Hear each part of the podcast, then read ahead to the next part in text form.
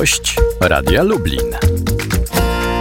Kwadrans po ósmej, Wojciech Brakowiecki, witam, dzień dobry. Przybywa osób zakażonych i zwiększa się ilość miejsc na mapie Polski, w których hospitalizowani są pacjenci. Mamy połączenie z doktorem Markiem Posobkiewiczem, głównym inspektorem sanitarnym MSWiA.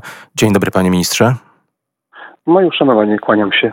Panie ministrze, czy to znaczy, że sprawdza się ten najczarniejszy scenariusz? Myślę, że jesteśmy po prostu w następnym etapie walki z rozprzestrzenianiem się wirusa. Pierwszym naturalnym takim e, elementem walki było e, niedopuszczenie do przyjęcia wirusa do kraju.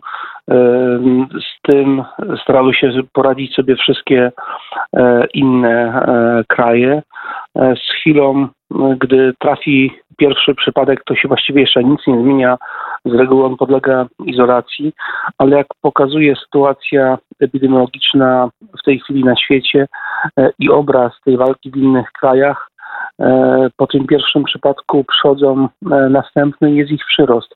I bardzo wa ważne jest to spowolnienie rozprzestrzenienia się wirusa po to, żeby nie zablokować systemu, żeby oswoić się w pewnym sensie z nim postępowaniu i wyrobić się z tymi e, przypadkami następnymi, które się będą pojawiały, bo e, nagłe pojawienie się dużego e, ogniska, jak pokazał obraz we Włoszech, no, powoduje dużą dezorganizację. Panie ministrze, a czy to nie jest tak, że nawet wobec tych wszystkich zaostrzeń, obostrzeń, kontroli na granicy, to jest trochę walka z wiatrakami? pewnym sensie walka z wiatrakami, ale na pewno opóźnienie. E, tu jest ważne, żeby tą walkę e, prowadzić, żeby podchodzić e, w sposób rozsądny.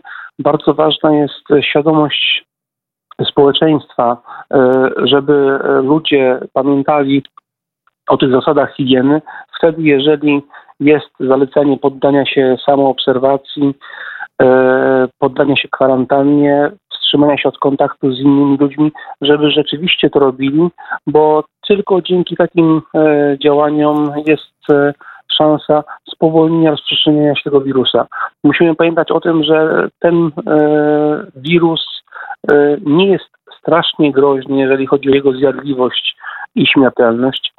Niestety jest bardziej zjadliwy w stosunku do seniorów i osób z chorobami przewlekłymi ale będzie niebezpieczny również dla e, osób z obniżoną odpornością e, w przebiegu chorób autoimmunologicznych, e, takich jak reumatoidalne zapalenie stawów, zeszczelniające zapalenie stawów kręgosłupa, kolitis ulceroza, choroba leśniowskiego krona, łuszczyca, ale również dla osób po przeszczepach, którzy przyjmują leki obniżające odporność, czyli przeciwdziałające odrzuceniu e, otrzymanego e, organu. E, czyli grupa tych chorych jest, jest, jest spora, którą my jako społeczeństwo musimy starać się chronić. To prawda i trudno się nie zgodzić z tym, panie ministrze, tylko oprócz tego, co pan mówi, oprócz tej prewencji i, i tej frasobliwości, którą, której chyba nie, nie do końca nam inaczej, nie do końca jest obecna, trochę nam jej brakuje. Jest czysta matematyka, która mówi, że ten wirus pomimo tego wszystkiego będzie się rozprzestrzeniał.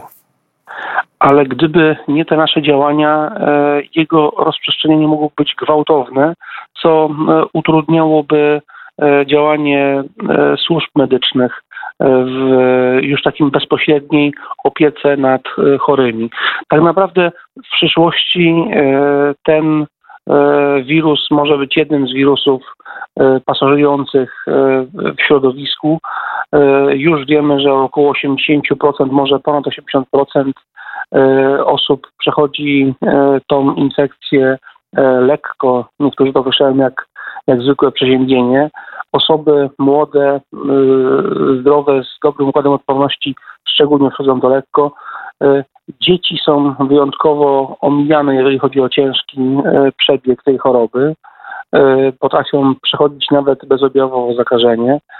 Ta rzeczywista śmiertelność może być dużo niższa niż w tej chwili jest oceniana na 2-3, w niektórych miejscach trochę więcej procent, może być około 1%, nawet mniej, z tego względu, że zgony liczone są zero-jedynkowo, a liczba zachorowań czasami jest trudna do oszacowania, bo skąpi, objawowi bezobjawowi ludzie do tej statystyki się e, nie załapią. Jestem daleki od czarnowictwa, panie, panie ministrze, ale czy nie jest też trochę tak, że pomimo tego wszystkiego grozi nam e, paraliż, zamknięte szkoły, wyższe uczelnie i takie miejsca, które skupiają dużą liczbę osób? E, w chwili obecnej już mamy do czynienia z, ze wstrzymaniem zajęć na części uczelni i szkół. E, jest, są zalecenia dotyczące e, wstrzymania się z organizacją e, imprez masowych. Musimy pamiętać, że ten wirus jest nowym wirusem w środowisku. Nasz układ odpornościowy jego nie zna, dlatego liczba nowych zakażeń będzie wzrastać. W naszym wspólnym interesie, żeby nie paraliżować całkowicie funkcjonowania e, państwa jest to, żeby to rozprzestrzenienie się było jak najbardziej e, wolne i następowało w sposób płynny. W chwili obecnej te pierwsze przypadki zachorowań, których mamy już ponad 20 w Polsce, trafiają na oddziały chorób zakaźnych. Wcześniej trafiały tam podejrzenia, ale w przyszłości sytuacja z tym wirusem może wyglądać podobnie jak w przypadku grypy. Nikt nie będzie myślał o kierowaniu e, chorego e, bez powikłań do oddziału chorób zakaźnych, ani nawet do szpitala, tylko taki chorych będzie tak podobnie jak w tej chwili inne infekcje dróg oddechowych będzie przechodził w domu. Jakich scenariuszy się pan spodziewa? zarezerwowane dla leczenia szpitalnego. Jakie, jakich scenariuszy się pan spodziewa na najbliższe godziny i dni? Na pewno będzie e, wzrost przypadków, przed tym e, nie uciekniemy. E, ważne, żeby każdy robił swoje, czyli z jednej strony służby medyczne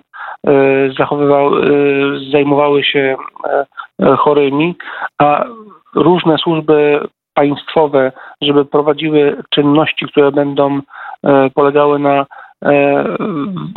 w cudzysłowie wyłapywaniu e, nowych przypadków i ich izolacji i leczeniu w warunkach izolacji, poddawaniu e, ludzi e, kwarantannie, a dzięki temu będziemy w pewnym sensie kontrolowali przebieg tej rozwoju tej choroby w Polsce. Na koniec jeszcze bardzo krótko proszę, panie ministrze, jakich, y, jakie kroki powinien, przypomnijmy, jakie kroki powinien poczynić y, ta, ten pacjent, ta osoba, która podejrzewa u siebie możliwość wystąpienia koronawirusa, która miała styczność z osobami, które y, przybyły z tych krajów, gdzie zachorowalność jest największa?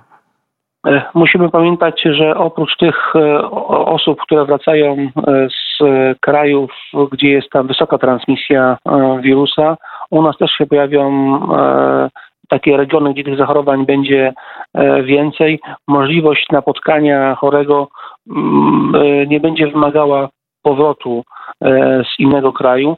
Jeżeli podejrzewamy takie zachorowanie, nie powinniśmy sami zgłaszać się na SOR ani do lekarza pierwszego kontaktu, z tego względu, że tam czekający ludzie, często chorzy z różnych innych powodów, narażeni na tego e, wirusa mogą e, przejść chorobę dużo ciężej od nas samych. Na stronie internetowej można znaleźć numer telefonu najbliższej stacji sanitarno-epidemiologicznej, tam zadzwonić, doradzić się, gdzie się zgłosić. Jest też numer telefoniczny infolinii NFZ-u, gdzie takie porady można uzyskać.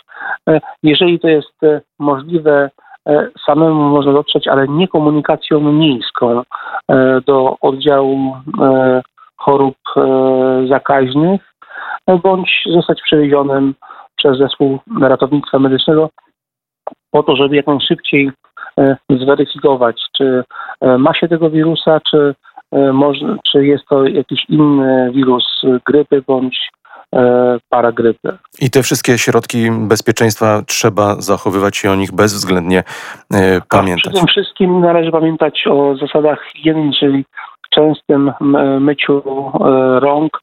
My nieświadomie dwadzieścia kilka razy w ciągu godziny dotykamy naszej twarzy, a zaimportowanie takiego wirusa do naszych śluz, błony śluzowej, oczu, nosa bądź do ust powoduje to, że otwieramy wrota zakażenia. Więc często myjemy ręce, możemy się stosować też środki dezynfekcyjne na bazie alkoholu. To będzie zmniejszał ryzyko zakażenia. Bardzo dziękuję za rozmowę. Dr Marek Posobkiewicz, główny inspektor sanitarny MSWiA. Dziękuję panie ministrze. Dziękuję bardzo. Życzę miłego dnia, zdrowia.